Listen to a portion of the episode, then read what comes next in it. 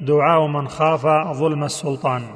يقول اللهم رب السماوات السبع ورب العرش العظيم. كل جارا من فلان ابن فلان واحزابه من خلائقك. أن يفرط علي أحد منهم أو يطغى.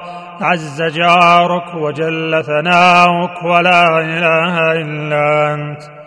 ويقول الله اكبر الله اعز من خلقه جميعا الله اعز مما اخاف واحذر اعوذ بالله الذي لا اله الا هو الممسك السماوات السبع ان يقعن على الأرض الا باذنه من شر عبدك فلان وجنوده واتباعه واشياعه من الجن والانس اللهم كن لي جارا من شرهم جل ثناؤك وعز جارك وتبارك اسمك ولا إله غيرك. ثلاث مرات.